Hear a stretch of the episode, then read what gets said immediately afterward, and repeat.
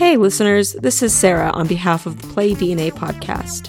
We don't have an episode this week, but we did want to give you a little heads up about some changes to Play DNA structure and schedule. In future episodes, we are going to be focusing on game reviews, talking about the games that we've played, and going in depth about whether we think you are going to like them or not. These new episodes are going to come out twice a month on the first and third Wednesday. We can't wait to keep talking about games with you. Thank you for listening, and see you on April 20th.